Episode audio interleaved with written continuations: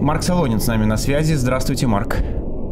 А, доброе утро. Так, какой-то шум идет, э, который как меня немножко бы у смущает. вас ветер, да, в комнате. Вот. Шум? Да, какой-то да, шум. Да, шум, шум, к сожалению, есть. Давайте мы сейчас поймем. Может, это у нас с тобой такой... О, ушел, уходит, уходит, отлично. Вот теперь лучше. Теперь Ах. Замечательно. А слышно, ты слышно, да? Да, вот, отлично, вот так гораздо Молодцы. лучше слышно. Молодцы. Отлично, спасибо большое, что вышли с нами на связь. Я э, посмотрел несколько сразу видео э, на вашем канале, и, конечно же, одно из самых популярных за последние дни, где вы даете оценку э, тому, почему стало возможным вообще такое э, ужасное нападение на Израиль. Но для тех, кто, кто не знает вашу оценку еще, э, скажите, почему вы считаете это самым большим провалом израильских спецслужб, израильской армии за последние десятилетия? А то, что это самый большой провал, это арифметика. Она, в принципе, не подлежит а, большой дискуссии. А, группы плохо вооруженных, в лучшем случае вооруженных стрелковым оружием, то ли несколько сотен, может быть, несколько тысяч человек, смогли прорваться на территорию Израиля, а в определенных точках они прошли, ну, селение Офаким, поселок Офаким, это 22 километра в глубину. А, и в течение примерно одного дня, убивая все, что они видят перед собой, они смогли убить, ну, цифры непрерывно росли, как вы помните, и сейчас считается, что порядка 1400 человек, ну, большей частью, большей частью, там примерно 250, я все округляю, это солдаты израильской армии полицейские, а все остальное это просто безоружные гражданские лица. Таких потерь в течение одного дня Израиль не нес никогда.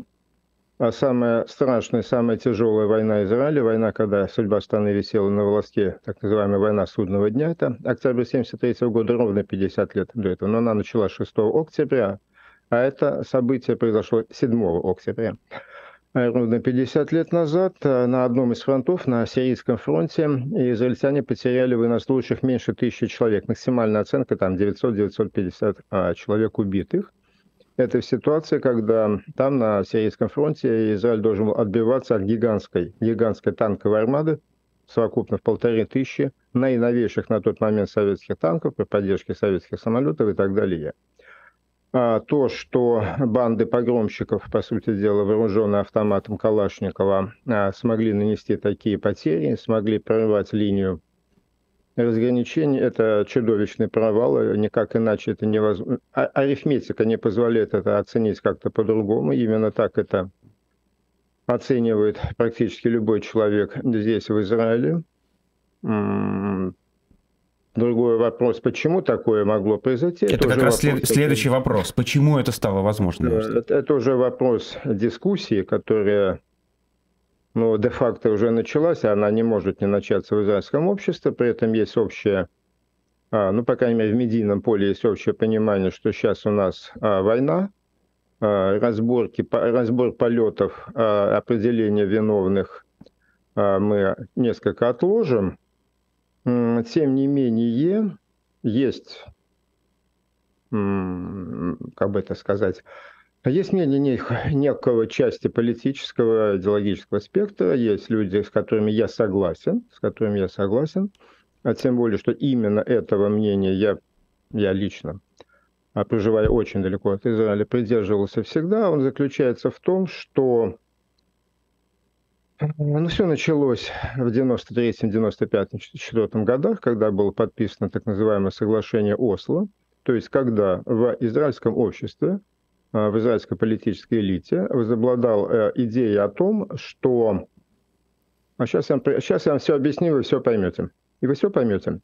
А такие вот старенькие люди, как я, помнят, что в Советском Союзе была семья Берберовых, если я не ошибся, а, украсть, как назвать, дрессировщиков была такая семья Берберовых, еще раз извиняюсь, может быть, я ошибся фамилией, а, которые у себя дома, у себя дома, в много, многоэтажный дом, многоквартирный дом, у себя дома держали льва, полноценного, большого, взрослого льва. Он у них жил в ванной комнате. А, поскольку в Советском Союзе развлечений было мало, сами прекрасно понимаете, как работал советский телевизор, а другого и не было, то это было такое величайшее событие медийное. Туда постоянно ездили журналисты, были статьи в газетах, по телевизору показывали эту знаменитую семью Берберовых. Как это все замечательно, красиво, когда милый такой огромный Лева сидит, значит, у них в ванной комнате. Кончилось это тем, что и должно было кончиться. Да, действительно. Да, действительно. А Лев порвал, насмерть, конечно же, порвал всех людей, которые находились там, потом его еще пришлось застрелить. Кроме всего прочего, несчастное животное погибло, а если бы он был в нормальном зоопарке, жил бы столько, сколько ему положено жить. А вот а, в начале 90-х годов это чудовищная идея о том, что можно жить со львом а, в одном а, помещении, можно этого льва дрессировать, приносить ему вкусные какие-то косточки, и так оно все и будет. Вот эта чудовищная идея овладела умами какой-то части израильского общества, владела израильская политическая элита. В результате просто, из, просто достали, достали практически уже разгромленного Арафата и его банду, э, начали им предоставлять а, фантастические возможности, никто в это не верит, и вы не поверите, но палестинская администрация на так называемом западном берегу, то есть Идея Самарии, 10 тысяч человек под командованием фактически бывших, бывших террористов, а, вооружено Израилем. Израиль передал им стрелковое оружие для оснащения 10-тысячного полицейского корпуса. А, вот эти попытки заигрывать, отступать а, и умиротворять, умиротворять привели к тому, к чему они должны были привести. С той только разницей, что страна маленькая, все близко, все жестко, и поэтому расплата наступает вот так вот жестко и резко ну, в более практических, каких-то конкретных э, выражениях. Это должно быть так, что э, понимание того, что там, там в Газе, за этой проволокой находятся, э, находятся вооруженные людоеды, это, этого не приходило, э, это сознание настойчиво вытеснялось, огромное количество общественных организаций объясняло, что это братья, и надо протягивать им руку дружбы. И Израиль, между прочим, вплоть до 7 октября а, снабжал газом электричеством, питьевой водой, а, топливом. Кстати, воду опять включили. Через неделю после этого нападения опять включили воду, и надо терпеливо ждать, когда они нас полюбят в ответ на нашу любовь. При таком общественном настроении, оно, простите меня, держ... ну, посчитайте, сколько это, 30 лет, если отсчитывать с 94 до сегодняшнего дня, а 30 лет выросло целое поколение, целое поколение, которому объясняли э, бесконечный комплекс нашей вины, бесконечно вот этот мазохизм, э, соответствующее отношение к несению воинской службы и так далее. А кроме того, люди, знающие, говорят, что есть и чисто военно-оперативные проблемы – а связанный с фетишизацией, обжислением, что запрещено для евреев обожествлять идолов, а фетишизацией технических средств. То есть понатыкав бесконечное количество датчиков, сенсоров, объединив какую-то сверхмудрую нейросеть и так далее, все решили, что если мы утыкали эту линию разграничения э, датчиками, сенсорами на сколько-то там миллиардов долларов, то теперь мы получили, купили себе безопасность. Оказывается, простой и надежный автомат Калашникова, знаете ли, вместе с бульдозером э, решает все проблемы датчиков и нейросети. Вот как-то вот так. Марк, хорошо, а какой вариант выхода вы видите из этой ситуации, если я вас правильно поняла, что после, после 7 октября, как раньше, уже быть точно не может? Э, я на это, лично я на это надеюсь. Значительная часть израильского общества, насколько можно судить по СМИ, по медиа, медиасфере, тоже надеется на то, что 7 октября стало ужасным уроком, но поучительным, ну, уроком, который будет выучен – на это, конечно, хотелось бы э, надеяться. А что надо делать, я возвращаюсь к тому же примеру, с которого я начал. А, а, львы должны жить отдельно, люди должны жить отдельно. Но палестинцы поскольку, люди. Постольку, поскольку, да, я сейчас, да, конечно, поскольку люди современные способны сами себя прокормить, то не надо охотиться на львов, они имеют полное право жить так, как они хотят. А, никаких палестинцев нет, и не надо использовать этот вводящий в заблуждение термин, придуманный в значит, мозговых центрах КГБ СССР. Есть арабы. Древний, огромный, внесший огромный вклад в историю человечества, культуру человечества, арабский народ. А Палестина – это исторический термин. Палестинцы – это то же самое, что сибиряки, сибиряки, там, поморы, дальневосточники, дальневосточники, это ближневосточники. Есть арабы, они, безусловно, люди, это малейшее сомнение об этом у меня нет. А великий арабский народ реализовал свое право на а, самоопределение, создание государства, создав 18 арабских государств. Ну, Лига арабских государств объединяет 22 страны, но чисто арабских из них 18. А 18 уже есть. А, любой араб может выбрать, в каком из 18 Заметьте, 18. Вот Россия, вот тоже русский народ, вот не маленький народ, да? Но вот нет русского народа 18 России. Ну, это пока. Есть. Пока, да, совершенно пока. А, вот, но мы говорим про то, что есть сегодня, поэтому есть возможность для выбора. А, кроме того, кроме того, ну, кто-то же и хочет, вот кто-то из великого арабского народа хочет жить на Ближнем Востоке, на территории этой самой исторической Палестины. Этот вопрос был рассмотрен Лигой наций, когда ну, в 17-18 году рух закончилась Первая мировая война, она закончилась крушением Российской империи, Германской империи, Австро-Венгерской империи и Османской Турецкой империи. И на территории э, рухнувшей, исчезнувшей Османской империи страны-победительницы, которые потом создали Лигу наций, создали несколько арабских государств. Как то Ливан, запятая, Сирия, Ирак, не было никакого Ливана. Ну, то есть, опять же, как историческая область был Ливан, как историческая область была Сирия. Государств таких не было. И, в частности, было создано арабское государство в Палестине под названием Иордания. Ну, при, пригласили хашемитскую династию, ну, фактически племенных вождей, между прочим, они даже не местные, но это сейчас не важно. А таким образом, арабское государство на территории Палестины создано по решению Лиги наций, и, ну, я сейчас боюсь ошибиться, 21 или 22 год, существует по сей день а как называется, Хашемитское королевство Иордания. Официальное название этого государства. Израиль живет с этим государством не в дружбе, но абсолютно в мире и согласии. В десна не целуются, но в мире и согласии. Все, все у нас нормально. Иордания не имеет никаких претензий на западный берег реки Иордан, что они просто официально многократно заявляли. А Израиль, естественно, не имеет никаких территориальных претензий или других претензий к Иордании. Все замечательно. Все, все вопросы решены. Но кроме того, как и среди всех людей, включая евреев, конечно, есть идиоты, есть бандиты. Самые ужасные люди есть среди евреев, должен вам сказать, и среди арабов тоже есть.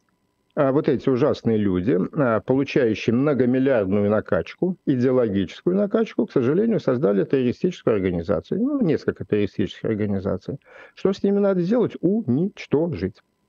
Марк, скажите, на ваш взгляд, да, как так получилось, что глобальная получился такой глобальный пиар-провал Израиля за последние, да. видимо, десятилетия или десятилетие, что да. мировые, мировые левые организации все поддерживают, э, да, э, давайте я употреблю здесь этот термин, палестинцев, угу. а иногда и, в общем, защищают Хамас, несмотря на террористические атаки. Профессура американская, да, часто удивляет какими-то заявлениями. Почему так произошло? А есть а, в физике, в технике такое понятие устойчивость в большом и устойчивость в малом. А вы совершенно правильно рассказали, описали те тенденции, которые имели место последние несколько десятилетий.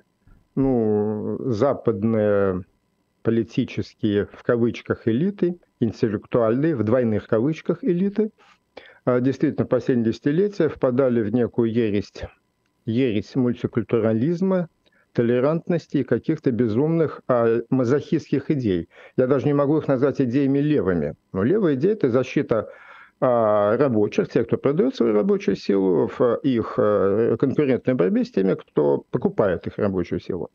А это не левые идеи, это мазохистские идеи, что всякий человек, живущий в золотом миллиарде, должен немедленно найти кого-то, перед кем он виноват, и покаяться. Желательно вымыть а, ему ноги, это, еще выпить эту воду. А это общая тенденция. Здесь вы совершенно правы, но я бы обратил внимание на то, что произошло в малом. То есть послед... то, что произошло не последние 2-3-4 десятилетия, а то, что произошло последнюю неделю. Вот это, на мой взгляд, чрезвычайно показательно. А пластинка-то не, за... не заиграла. с первых же дней того, что началось 7 октября, ну, вот, вот эти, в кавычках, так называемые левые мазохисты, скажем их правильно, политические мазохисты, а, снова поставили свою заезженную пластинку про израильское военщина, известное всему свету, а, а пластиночка-то не заиграла. Помните историю, возможно, если не помните, напомню, что в первые же там один или два дня а, студенты Гарварда немедленно написали воззвание о том, что они всей душой за, право, за правое, ну, в смысле, правильное дело народа Палестины. И поднялся такой скандал, что три тысячи студентов, преподавателей, выпускников Гарварда немедленно написали письмо протеста, а что гораздо лучше и красивее, руководители крупных американских компаний сказали списочек нам, пожалуйста, списочек тех, кто подписался в своей любви к Хамасу. Они у нас работать никогда не будут. Вот когда это прозвучало, студенты Гарварда, те самые первые, немедленно выпустили разъяснение, что их никто не понял, что они не то написали и что вообще они исключительно не об том. А то же самое произошло с Аказией Кортес. Это есть такая чрезвычайно миловидная женщина, а, руководитель крайне правого экстремистского крыла Демократической партии Соединенных Штатов, который тоже начал тут же писать, что ее неправильно поняли. А, попытки провести традиционные марши демонстрации с побоищами погромами в Европе были жестко, небывало жестко пресечены полицией и в Франции, и в Германии. И все как-то тихо-тихо присели и, вообще говоря, поднять ту волну, которую они всегда во всех подобных ситуациях просто по заезженной пластинке, по абсолютно заезженному набору тезисов не, не произошло. И, на мой взгляд, боюсь сглазить. Уж простите за такое старомодное выражение. Боюсь сглазить, но, может быть, даже и в, ну, в большом мире, в золотом миллиарде начинает приходить, э, приходить понимание того, что с этим э, мазохизмом пора бы и заканчивать. Но, э, тем не менее, вы думаете, это прямо получилось задушить или получилось приглушить? Потому что те же самые студенты, э, которые отозвали, видно, как это вызывает сочувствие у их молодых э, коллег по всему миру. Они говорят, так это же наступление на свободу слова. В свободном обществе человек не должен бояться высказываться, ему не должны угрожать тем, что его не возьмут на работу. Хм. А, как помните, как говорил профессор Преображенский, если... А, нет, это наоборот, это сам представитель Домкома говорил ему, если бы у нас сейчас была дискуссия. Если бы у нас сейчас была дискуссия, я бы вам возразил, что право работать а, за 200 тысяч долларов в год а, вращаясь в вращающемся кресле в большом офисе в Вашингтоне, не является неотъемлемым правом человека. Всеобщая декларация прав человека не предполагает право каждого жителя Земли и работать за 200 тысяч долларов в Вашингтоне. А так что никто их не лишил никаких прав. А возвращаясь же к вашему исходному вопросу, ну, конечно же, конечно же, я понимаю, что я пытаюсь выдать желаемое за действительно, так, конечно, не произойдет. Если человек э, тяжело пьянствовал и стал алкоголиком в течение 20 лет, то излечение его будет длительным длительным, тяжелым, мучительным, с возможностью срывов и так далее. Тем не менее, лечение возможно. Это показывает и опыт медицинский, и опыт социальный. А, маятник, я надеюсь, что начал двигаться назад, но, конечно, это, будет, это не произойдет по щелчку, потому что это лживой, абсолютно чудовищно лживой пропагандой – ну, фактически антисемитской, только в, 20, ну, в конце 20-го, 21 веке антисемитизм э, мимикрировал, и теперь он продается под названием антисионизм и борьба за права, в кавычках, палестинского народа. А, это не может исчезнуть за один день, но я думаю, что маятник начал двигаться. Есть, есть, понимаете ли, подвижечки о том, что маятник пошел. Если у нас есть пять минут, я вам привел один крайне интересный пример, Давайте. который меня вчера взволновал. Есть время? Да. да. А, на другом конце планеты, я сейчас нахожусь в центре Израиля, а, географическом центре, вот, а на другом конце планеты есть Австралия, да, огромная страна Австралия. У них там вчера или позавчера прошел референдум, и посчитали результаты. А, замечательные люди, причем руководство страны, а вообще Австралия это очень хорошая, правильная страна, в которой вот степень этой болезни минимальная. Они очень-очень осторожны, очень мало зашли по пути а, патологического от этого мазохизма, но тем не менее и руководство страны, и лучшие люди страны, и лучшие умы страны предложили а, значит, своим гражданам, давайте мы примем закон о как-то там коренных народов, но общий смысл в том, что надо признать, что эту страну, Австралию, а, создали вот аборигены, которые здесь жили 50 тысяч лет, и, в общем-то, мы, как бы, скажем, должны исправить наш э, тяжкий грех перед ними. Замечательно, вынесли на референдум, приличная страна, все решается на референдуме. И народ 60%, чем там 60 чем-то процентов, сказали нет. Нет, сказал народ, эту страну создали мы, наши, ну не мы, конечно, наши предки. Наши предки, приехавшие сюда 235 лет назад, вот на этой земле, в этой пустыне, создали процветающее государство. Сейчас наверное, входит в десятку наиболее успешных стран мира. Это мы, это мы, это белые люди создали эту страну. А народы, находи, племена, находившиеся на стадии раннего каменного века, безусловно, они имеют право жить, мы им помогаем. Кстати говоря, их численность уже стремительно нарастает мы им будем помогать и дальше, но мы не собираемся признать за дикарями, дикарями право на то, что они здесь создали эту Австралию. Это потрясающий результат. А, несколько лет назад трудно было бы такое ожидать. К сожалению, я думаю, что в Европах, западных Европах и Гарвардах такое тоже трудно сейчас получить. Но маятник, по-моему, движется.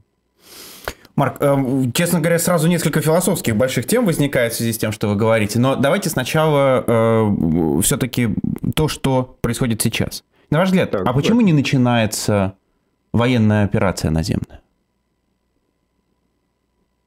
Это и есть вопрос, который вводит в недоумение многих.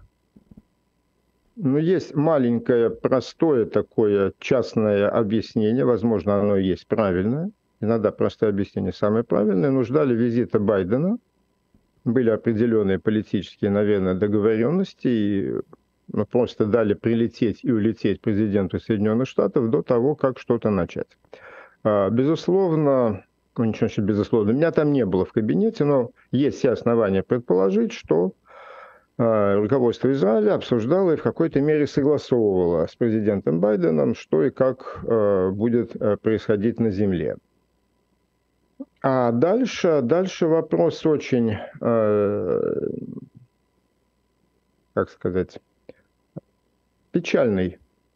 Не исключено, ну, понимаете, опять же, мы вот говорили там про австралийское общество, про студентов Гарварда, но в Израиле тоже ничего не, не, за одну ночь не изменилось и те люди, и те политические силы, и те политические лидеры, которые считают, что надо льва поместить в себе домой и кормить его вкусной едой с ладошки, они же никуда не исчезли. Они не исчезли 7 октября.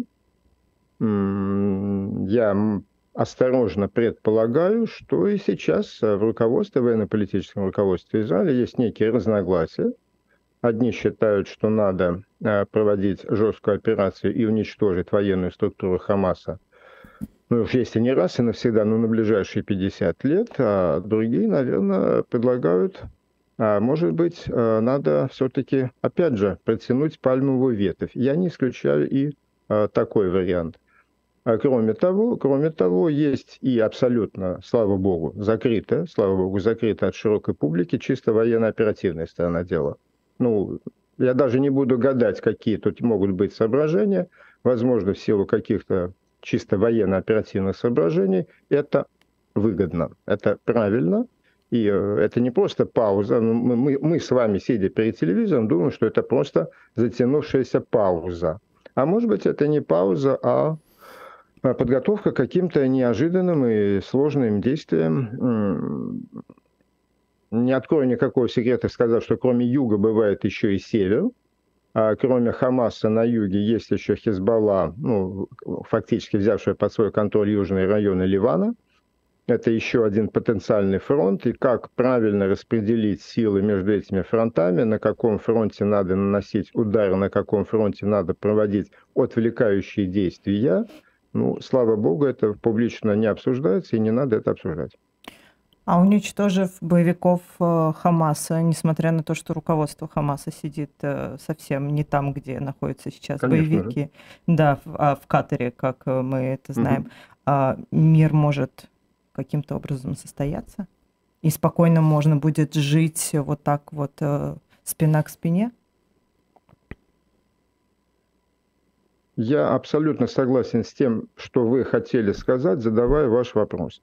А какая-то часть а, фашистских, ну, нацистских преступников, руководителей нацистской партии гитлеровской Германии действительно сидела уже не в Берлине. Это Гитлер был идеалист, он остался в Берлине. А какая-то часть из них, как известно, осталась жива. Тем не менее, военный разгром нацистской гитлеровской Германии, ликвидация вермахта, ликвидация всех военных структур привела к тому, что Германия перестала быть источником военной угрозы. Если современная Германия, думаю, многие там и были, это процветающее миролюбивое государство, которое оказывает огромную гуманитарную помощь самым разным людям внутри своей страны, за пределами страны. И просто сейчас трудно найти более такое социального государства и такого гуманного государства, как современная Германия.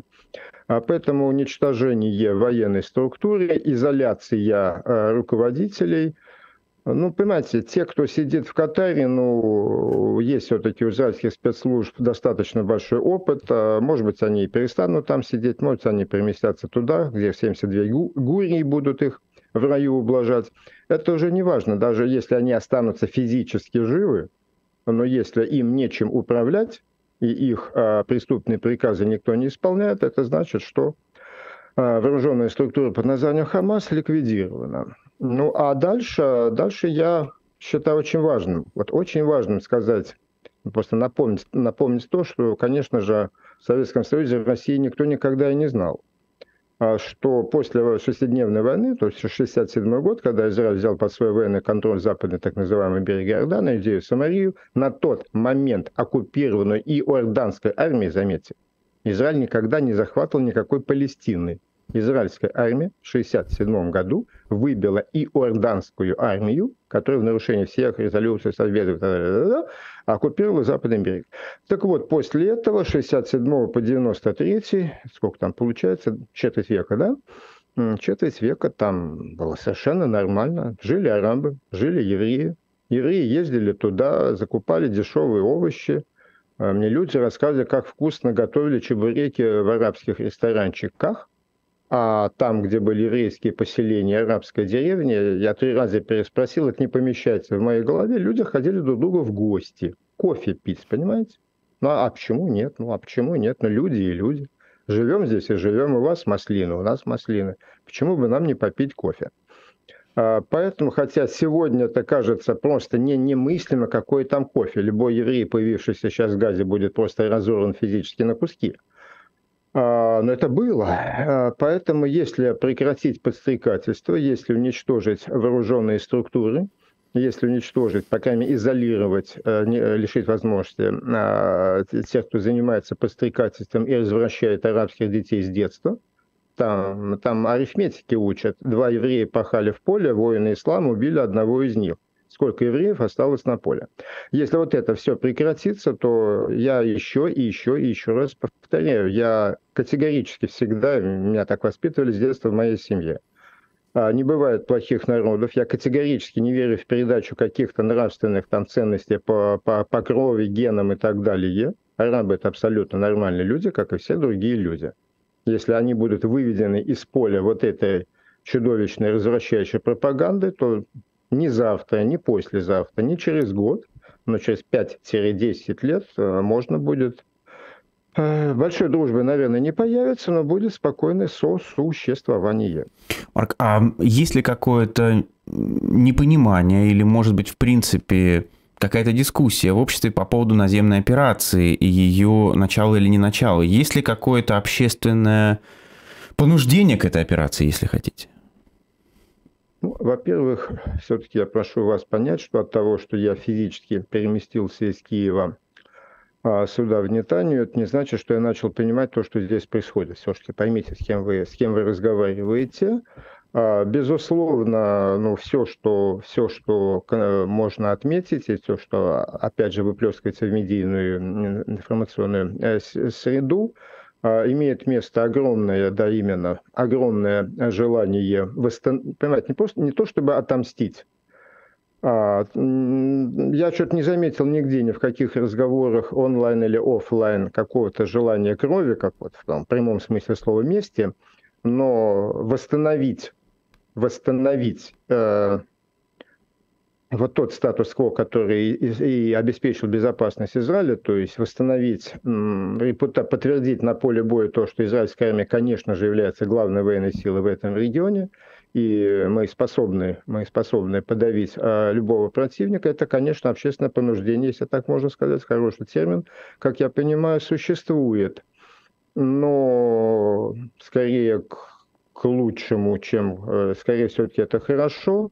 А, здесь э, решение принимается не на улице, не криком на площади, а решение а, принимают те, кому это по ну, Конституции, правда, в этой стране нет, ну, по закону положено. Поэтому прямого такого воздействия, это общественное понуждение, едва ли оно здесь возможно. Все-таки это не, не хаотное государство. А, Марк, теперь э, чуть более философские вопросы, что называется. Вы в общем, критиковали э, левые взгляды сегодня, ну, я так понимаю, и до этого тоже очень много, э, и антиколониализм э, в том числе, э, по большому счету. То, что вы привели пример с Австралией, это довольно интересно. А как вы смотрите на этот антиколониальный дискурс в разрезе российско-украинского конфликта? Разве это не война империи за свою колонию? Разве здесь это не прилагается вот так? А, замечательно. А, ваш вопрос, по-моему, состоит из двух. Я по частям и отвечу. Во-первых, вы абсолютно правы в том, что вся вот эта вот история конфликт, вооруженного конфликта между Израилем и экстремистскими структурами, созданными внутри арабского населения, это очень типичная история колониального, антиколониального вот этого конфликта. А, считаю полезным напомнить, что после того, как полезные идиоты совместно с а, КГБ СССР, ну, в целом с огромной мощью Советской империи, добились освобождения народов Африки от, колониаль... от колониального гнета. Народы Африки уже перебили, насмерть убили в ходе бесконечных войн, которые там возникли, а, по, по имеющимся подсчетам, гораздо больше темнокожих африканцев, чем было когда-либо вывезено этими работорговцами в Европу. А, страны, освободившиеся от колониального рабства, вот особенно Конго, 60 лет находятся в состоянии бесконечно непрекращающейся войны. Там уже подрастает третье поколение людей, которые, для которых мир – это стрельба, пожары, набеги, массовые убийства, массовые изнасилования и так далее. То есть народы просто процветают в результате того, что полезные идиоты добились ухода оттуда белых, которые организовывали там и поддерживали какой-то порядок. И главное – щедро делились, щедро делились с отсталыми, отсталыми племенами, достижениями мировой европейской цивилизации. Хочу напомнить, что когда англичане наконец-то освободили народы Индии от своего колониального господства, первое, что сделали народы Индии, они начали убивать друг друга, индуисты, мусульмане и сикхи, и в течение месяца они примерно убили миллион человек. А теперь возвращаясь, а теперь к российско-украинскому, да. Да, да, да, да, спасибо. А теперь возвращаясь к российско-украинскому конфликту. Ну, здесь я вынужден сказать, что вы, наверное, оговорились и немножко как-то вот так вот взяли и, простите, при всем уважении, ляпнули. А Украина никогда не была колонией России, если говорить последние годы существования, ну, не последние годы, а последние три десятилетия, четыре десятилетия Советского Союза, может быть, весь Большой Советский Союз был колонией выходцев, ну, в кавычках, конечно же. Ну, вы понимаете, Брежнев, весь этот Днепропетровский клан. Кстати, есть фотографии паспорта Брежнева, там просто написано «национальность украинец».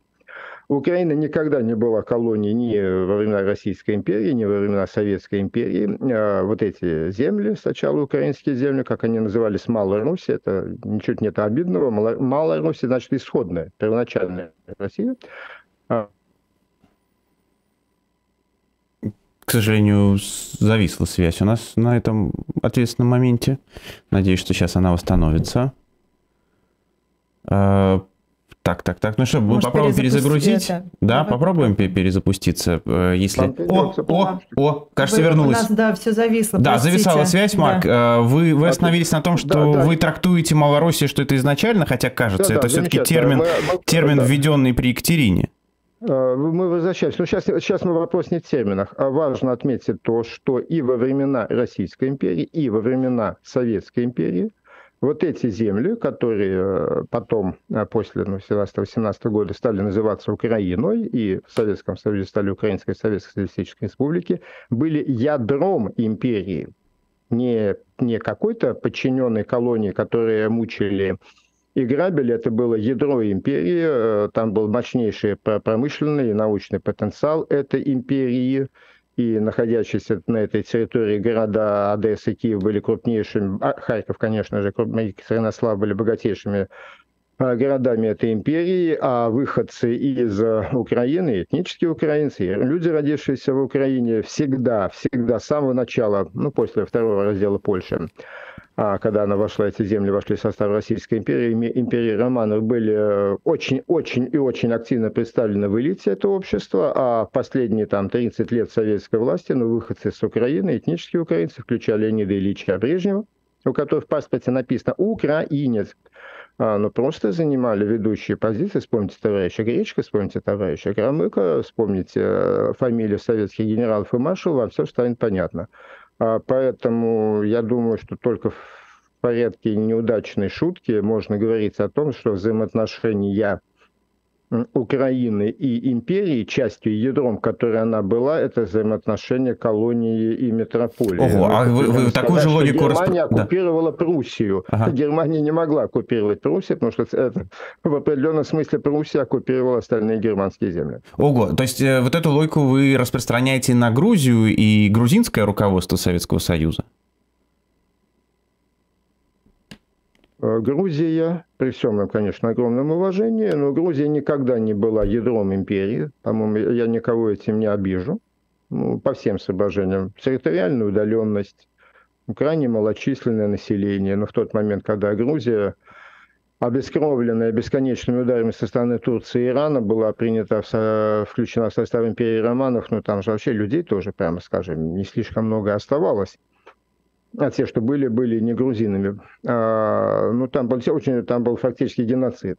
А поэтому Грузия, при всем уважении, не могла быть ядром той империи, она не могла быть и ядром Советской империи, а то, что руководитель Советской империи был этническим грузином, если он был грузином, еще большой вопрос, там есть всякие мнения об этом, конечно, ничего не меняет. Я имею в виду не... Ну, в данном случае я привел пример с фамилией и паспортом прежде скорее как иллюстрацию того, о чем мы говорим.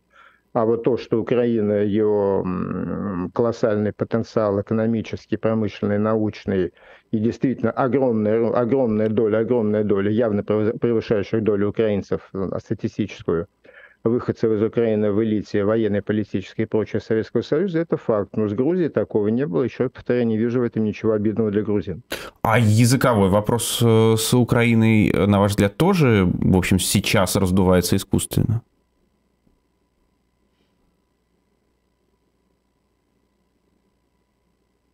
Марк, вы слышите нас? С какой, какой да. э, пожалуйста, уточните, я, я готов ответить, я просто хочу понять, какой вопрос, где, с какой Ну, стороны... А, вы говорите, что это не были отношения империи э, и подчин, подчиненной, да, подчиненной какой-то да. ее части, да. а, но, тем не менее, языковой вопрос, а, запрет а, языка.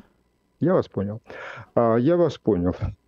Великая Велика, по-моему, так она называется, французская революция, ну, та самая, которая Робеспьер, Д'Антон, ага. Марат и так далее, которые, вообще говоря, считаются в высшей степени положительным явлением в истории человечества, собственно, оттуда и пошла декларация прав человека и гражданина и так далее. Свобода, ликвидация феодальных, а, феодального угнетения. Первым делом, что сделал, это ввела обязательное школьное образование бесплатное и единообразный французский язык. А, это не взаимоотношения колонии и метрополии, это не взаимоотношения угнетения и подчинения, это очевидное требование целесообразности. Вернусь к Германии, как тут я привел пример, он достаточно хороший. Германия была объединена из множества германских земель, как известно, отдельных княжеств, которые столетиями развивались отдельно. Везде были свои диалекты. И по сей день, я, конечно, не способен понять этого, но мне люди говорят, что баварцы, баварцы, старики баварцы, когда начинают говорить по-своему по-баварски, их никто не может понять из нормальных немцев. А поэтому там был введен этот самый и был ну, выработан некий принят стандарт литературного немецкого языка, именно так учат на протяжении там, более полутора веков, что ли, учили и учат во всех немецких школах. В результате в стране сформировался единообразный немецкий язык, также сформировался единообразный французский язык. Ну, это озвучено истины, что юг Франции, север Франции говорили весьма-весьма не понимая друг друга. Все это было выработано. Поэтому я не вижу здесь а, в том, что в рамках Российской империи, конечно же, а, происходила стандартизация это любая империя, понимаете, Империя это не только зло и не только добро. Империя принесла, огромное, принесла, принесла все огромные преимущества. В частности, украинские земли избавились от бесконечных набегов оттуда, с юга, из Крыма, а, которые, которые миллионы, больше, в любом случае больше миллиона убитых и проданных в рабство – Украина получила плодороднейшие те земли так называемого дикого поля, на котором невозможно было пахать и сеять, потому что там опять же носились вооруженные, вооруженные отряды, которые ловили людей, продавали их в рабство. Было много плюсов, бывает много минусов. Да, всякая империя вводит некое единообразие. А современные, как вы прекрасно понимаете, в Индии сейчас просто великолепные, потрясающие успехи науки и техники. Они же, как вы знаете, в космос летают. И я думаю, вы не сомневаетесь в том, что индийские инженеры учатся термодинамике на английском языке и пишут свои научные работы в научных журналах мировых на английском языке. А, поэтому то, что Российская империя, потом Советская империя обеспечила единообразие языка на своей территории, я не думаю, что от этого стало хуже. Я не думаю, что замечательному писателю Чингизу Айтматову стало хуже от того, что его романы были изданы на русском языке, ну, что он был, он владел русским языком в том великолепном уровне, который позволял на русском языке писать э, художественные произведения, его романы прочитал не только весь Советский Союз, а далеко за его пределами. А если бы он писал на киргизском языке, то он бы так и остался бы таким интересным курьезом нашего аула. А так он стал писателем с мировым уровнем. Вот такое мое понимание о языках. С ума сойти, откровенно говоря. Я напомню, что, что э, Марк Солонин провел последние, последние э, годы в Киеве. Это говорит человек из Киева, на секундочку. Да, пять лет, пять лет, да, пять лет. Это, это тем более интересно. А как вы тогда оцениваете характер и причины э, войны России с Украиной? Характер и причины, по-моему, известны не как дважды два, а как один умножить на один. А, Россия под руководством Путина и его э, КГБшных, ФСБшных друзей за последние 15-20 лет она была, так скажем, весьма-весьма рыхлой и незрелой демократией, превратилась в страну с авторитарным, в определенных аспектах уже террористическим режимом, такие мерзкие государства неизбежно начинают заниматься внешней экспансией. Ну, какой-то есть социологический закон, но оно как-то всегда было так. А, установив диктатуру внутри страны, эти сумасшедшие диктаторы какое-то испытывают патологическое желание, а теперь начать а, навязывать свою волю всем вокруг. То же самое было с товарищем Сталиным. Вот, э, вот и причина, если уж более, несколько более конкретно, сузить ее и перейти к частностям, можно предположить, что лично и персонально Путину очень хотелось проехать то ли на белом коне, то ли на белом танке «Армата», а по Крещатику, перекреститься, простите за странную аллюзию, а перекреститься в каком-то из э, древнейших э, киевских храмов и таким образом еще раз подчеркнуть свое величие, еще раз войти в историю. Это ли не имперские амбиции? Я думаю, что имперские амбиции это не более чем не более чем а, идеоло, ну, даже не идеологический, а пропагандистский. Пропаган... Ну что-то же надо по телевизору, Соловьев, а, должен же какой-то соловьиный помет производить. А, не более того, это, это война, это война в значительной степени личная персональных амбиций Путина. Кроме того, просто как-то ваш вопрос меня прервал, а кроме того, к значит, Западу от России есть крайне несовершенная, хромающая сразу на три ноги, но все-таки формирующаяся демократия. Все-таки есть Украина, в ней формируется, опять же, хромая на три ноги, гражданское общество, там уже появляется субъект, политический субъект, который может в определенных условиях может выстроить там нормальное, нормальное демократическое правовое государство. Учитывая все, что я говорил минуту назад, огромное культурное, языковое, ну, близость, огромное количество смешанных семей между Россией и Украиной. Если Украина превратится в европейское демократическое, европейское в старом 19 века в смысле этого слова, а государство это будет э, огромным ударом по путинской диктатуре или диктатуре его преемников, он же тоже все-таки не вечный. И поэтому, да, конечно же, есть еще и политическое, вполне осознанное, я бы сказал, рациональное желание – придушить украинскую, еще раз, хромающую на три ноги демократию, прежде чем она перестанет хромать. А что касается всех этих, э, ну я-то, слава богу, пять лет уже нахожусь вне поля российских СМИ, я даже, честно скажу, не очень понимаю, о чем они там говорят. Но могу предположить, что они рассказывают самым опущенным лохам всякие байки про наше величие, мы должны восстановить нашу империю. Да, наверное, что-то такое они рассказывают, но я не думаю, что это было бы чем-то большим, кроме такой пропагандистская, пропагандистская э, фигового листочка. Вы не согласны с теми, кто оценивает... Понимаете, в чем да. дело? Если бы Путину было нужно восстановление Российской империи, начал бы он все-таки с Финляндии. А? Ну, было царство, извиняюсь, да, княжество, ну, Великое княжество Финляндское, Финляндия... оно было в составе Российской империи, а теперь оно встало в НАТО. Ну, то есть, вот, вот если, на, если идея была в том, чтобы защитить э, Великую Россию от агрессивной НАТО, то надо было бы напасть на Финляндию. Но что-то он на Финляндию не нападает. Не падает он на Финляндию. Но а Финляндию а, еще Сталин зубы ломал, том, поэтому, как говорится... Чтобы империю российскую, советскую в прежних э, территориях, надо было бы напасть на Казахстан.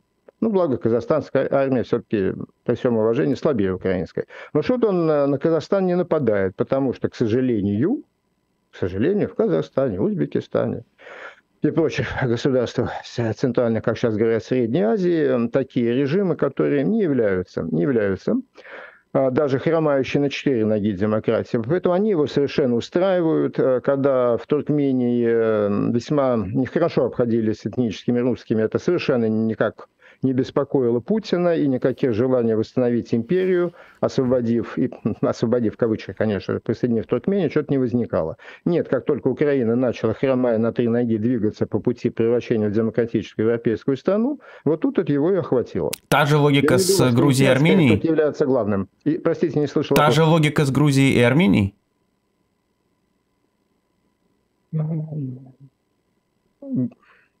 Понимаете, бесконечное расширение зоны внимания едва ли э, полезно для понимания вопроса. Грузия, Армения, Закавказье – это другой регион, там другие проблемы. Я даже сходу не понимаю, что вы имеете в виду. Я имею в виду вот ваш, ваш, ваш, вашу теорию о том, что Путина раздражают только демократические страны. Когда Грузия была демократической, соответственно, Путин с ней воевал. Когда она стала менее демократической, он с ней не воюет давайте мы все-таки от Грузии и Армении подойдем к Азербайджану. Здесь мне станет все понятно. А, в Азербайджане колоссальный природный ресурс – нефть. А, мы хорошо знаем, как а, чекисты и Путин любят нефть. В частности, что они устроили для того, чтобы восстановить свой контроль над чеченской нефтью, нефтью Грозного – ну вот что-то никто из них не собирается воевать с Азербайджаном, а воссоединять его, в кавычках, конечно, воссоединять с империей и так далее. Да, я совершенно четко наблюдаю, что Путина беспокоят только те а, страны бывшего СССР, которые а, своим движением по пути цивилизации, свободы, могут подать дурной, ну, с точки зрения Путина, в кавычках, дурной пример э, российскому населению. Ну, кинуться, понятно, что на Финляндию, Эстонию, Латвию, Литву не может, они уже в НАТО, а тут-то кишка тонка. А, вот когда... Нет, а о чем мы, простите, спорим? Ну, до, тысяч, до, до, до 2013 года Путин и соответствующие президенты Украины Кучма, Янукович, ну просто в десна целовались там, вообще все было замечательно хорошо. Нехорошо стало только после того, что они, соловьиные пометчики, называют э, переворотом. Вот после, после революции достоинства 2014 года все и началось. По-моему, это просто видно или нет. Марк, на ваш взгляд, вы, вы несколько раз уже упомянули чекистов КГБ э, в связи с э, путинским режимом по понятным причинам. А скажите, на ваш взгляд, э, то, что сейчас в России, тот режим, что сейчас в России, он это персоналистская диктатура Путина или это корпоративный режим чекистов? А здесь вы предлагаете поднять наш разговор на такую философскую высоту, на которой я не летаю. А мне трудно провести эту грань. Режим, безусловно, персоналистский, но это видно по внешним его проявлениям. А в то же время, строго говоря, любой персоналистский режим, наверное, является в 20-21 веке корпоративным.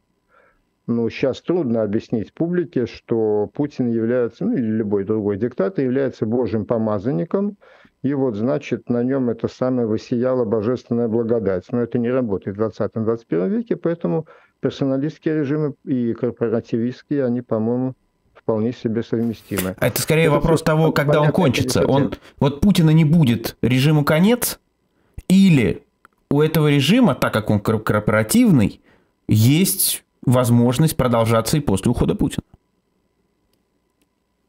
У этого режима, безусловно, есть возможность продолжаться и после ухода Путина.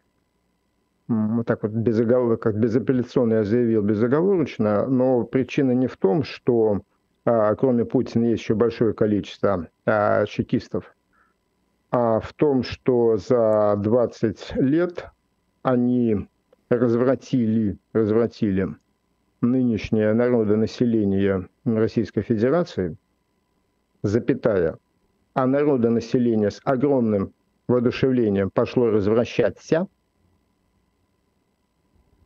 поскольку наш канал для взрослых людей, я вспомню народную грубую поговорку «сучка не захочет, кобель не вскочит». А население с большим удовольствием стало развращаться, и сейчас, судя по тому, что доносится для меня, до меня вот волнах интернета, в каком состоянии находится народонаселение Российской Федерации, то здесь нужно какая-то многолетняя детоксикация, она говоря нормальным языком, многолетнее отрезвление. А поэтому, конечно, физическое прекращение существования, прекращение физического существования Путина едва ли что-то радик... Нет, все равно, конечно, будут подвижки. В частности, я предполагаю, и мне это представляется очевидным, что если завтра Путина охватит значит, инсульт, инфаркт, и он наконец-то сдохнет, а, то война в Украине прекратится. Вот э, я именно так считаю, она никому сейчас, кроме амбиций Путина, не нужна. Но, простите меня, украинские товарищи, но война в Украине только одна из, одна из граней этого омерзительного режима. При той степени, еще повторяю, развращение населения, нужна какая-то мощное, многолетнее, чтобы не сказать принудительное отрезвление, ну, то, что делали с Германией. То, что делали с населением гитлеровской нацистской Германии. Принудительная денацификация. С ними не вели диспутов. С ними не вели диспутов. Их водили ручками, ручками раскапывать рвы, в которых были расстреляны невинные люди, их водили на соответствующие кинофильмы, и пока ты там этот фильм не отсидел, ты не получаешь карточку на еду. Вероятно, только такими мерами можно будет вернуть а, население нынешней Российской Федерации, так сказать, в человеческий вид. Вот что главное. А не то, что после смерти Путина останется там еще какое-то количество каких-то чекистов. Хотя это тоже важно. Марк, наверное, последняя тема. А вы вот уехали из э, э Украины в Израиль. И в некотором смысле вы символизируете то переключение внимания мировой общественности с украинской войны на то, что сейчас происходит в Израиле и будет происходить, судя по всему, в ближайшее время. Пока вы еще были в Киеве, насколько вы ощутили, что это, в общем-то, большая проблема Украины теперь? Вот это переключение внимания. Ну, во-первых, мы немножко в вашем вопросе перепутали телегу и лошадь. Давайте их поставим в правильные места. Я значит, жил и по возможности работал в Киеве. Началась война здесь, здесь, в Израиле. Я, естественно, естественно, сюда прилетел. Для меня это, ну, как бы сказать, журналистская командировка в кавычках. У меня нет командировочного удостоверения, как вы понимаете, мне его никто не выписывает. А вот, теперь о главном. Не о моем, а о главном. Да, безусловно, да, безусловно, приключилось внимание. Нельзя сказать, чтобы переключились деньги. Ну, вы знаете, вот это, ну, для нас это с вами ночь. Э, и в Москве, и в Израиле это была ночь, когда президент Байден выступал э, с неким обращением.